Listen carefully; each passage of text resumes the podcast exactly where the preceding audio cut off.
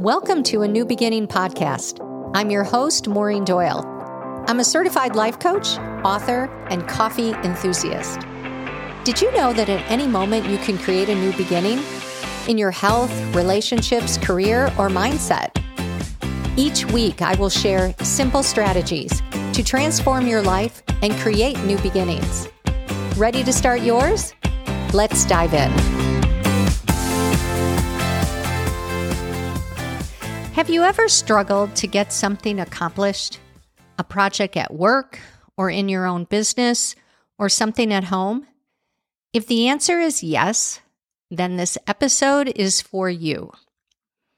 Whenever we want to move forward with a project or a goal, here are some likely feelings that might pop up overwhelm, procrastination, lack of motivation, self doubt, confusion, accompanied by thoughts like, I don't know what to do. This is too hard. I will just put it off to another day. Can you relate to this? These are the thieves that will steal away your time and your dreams. And we all experience this from time to time. I know that I sure have. So today I'm going to tell you why not wanting to do something is just part of being human and also give you a plan on how to get it done. How to stop trying to do something and how to start doing it. So, what do I mean when I say that it's just part of being human? We were designed to seek pleasure, avoid pain, and conserve energy. And that has helped us survive as a species for thousands of years. Seeking pleasure is finding tasty food or procreating, and avoiding pain is coming in out of the cold and not putting your hand in fire. And conserving energy, well, that was needed because at any moment you might need to run for your life from a wild animal. What was helpful for us to survive in the past is actually hurting us today because there are way too many opportunities to seek pleasure, avoid pain, and do as little as possible. Today, we don't even need to go to the grocery store. We don't need to cook. We don't need to clean our own homes. And we can watch shows 24 hours a day. Accomplishing a task or doing something creative comes with a bit of pain, a bit of discomfort, and we will naturally avoid it. I notice this when I want to create something new in my business. My first natural instinct is to avoid it, is to find something more pleasurable to do because it feels so uncomfortable to sit down and do it. There's nothing wrong with me. It's just part of being human.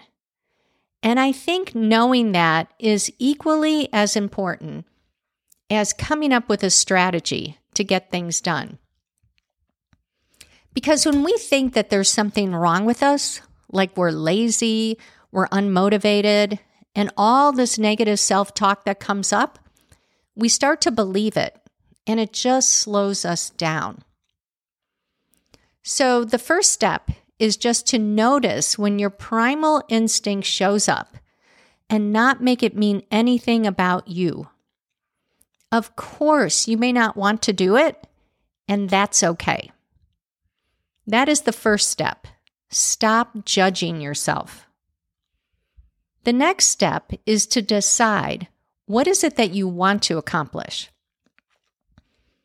What is it exactly? Because I have so many clients that have lists upon lists of what they need or want to do, and they carry it around with them every day like a heavy backpack. And it is exhausting. So the next step is to unload that backpack. Empty your brain onto paper. Dump out all the projects and the goals and the to dos onto paper and then run it through what I call the four D's. when you look at your list of to dos, what can you delete? There are some items there that I promise you you can delete. The next is what can you delay? Maybe you can move it to the next month or the next season or even the next year.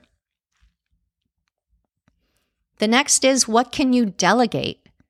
What can you delegate to a business partner or a coworker or a spouse or a family member or even a paid professional? And then finally, what can you do? I recommend that you do this at the start of your week, either Sunday or Monday. Take all of your do's and schedule them on your calendar for the week. And then list three things that you plan to get accomplished each day.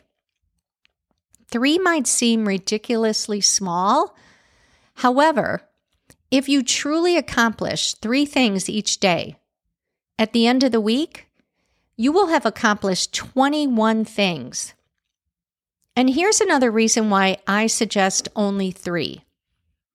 After you finish the three things, you will feel great. You will feel accomplished, and great feelings are what we're going after. Here's another important part when you're scheduling your do's. Make sure that when you plan to do something, you plan for a result and not an activity. Let me explain. If you plan to clean your home on Saturday, that's way too broad. That's an activity. It's way too loose. You need to narrow it down. So, schedule a room or a closet or a drawer at a time and make it a short time frame. 1 hour max.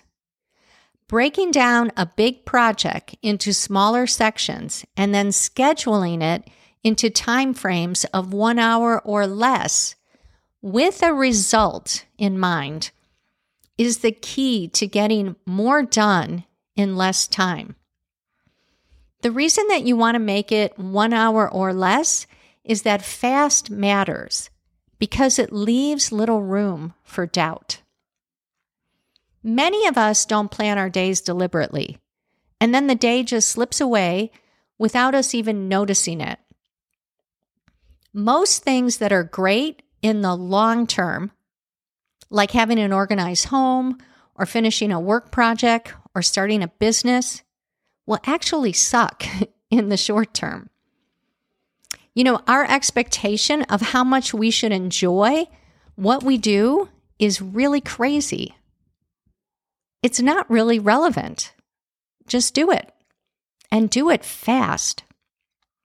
As Benjamin Franklin said, failing to plan is planning to fail. So take time each week to plan and then honor your plan. When you do that, you will find that you accomplish more and you will have more free time. Give it a try this week. Talk to you next week.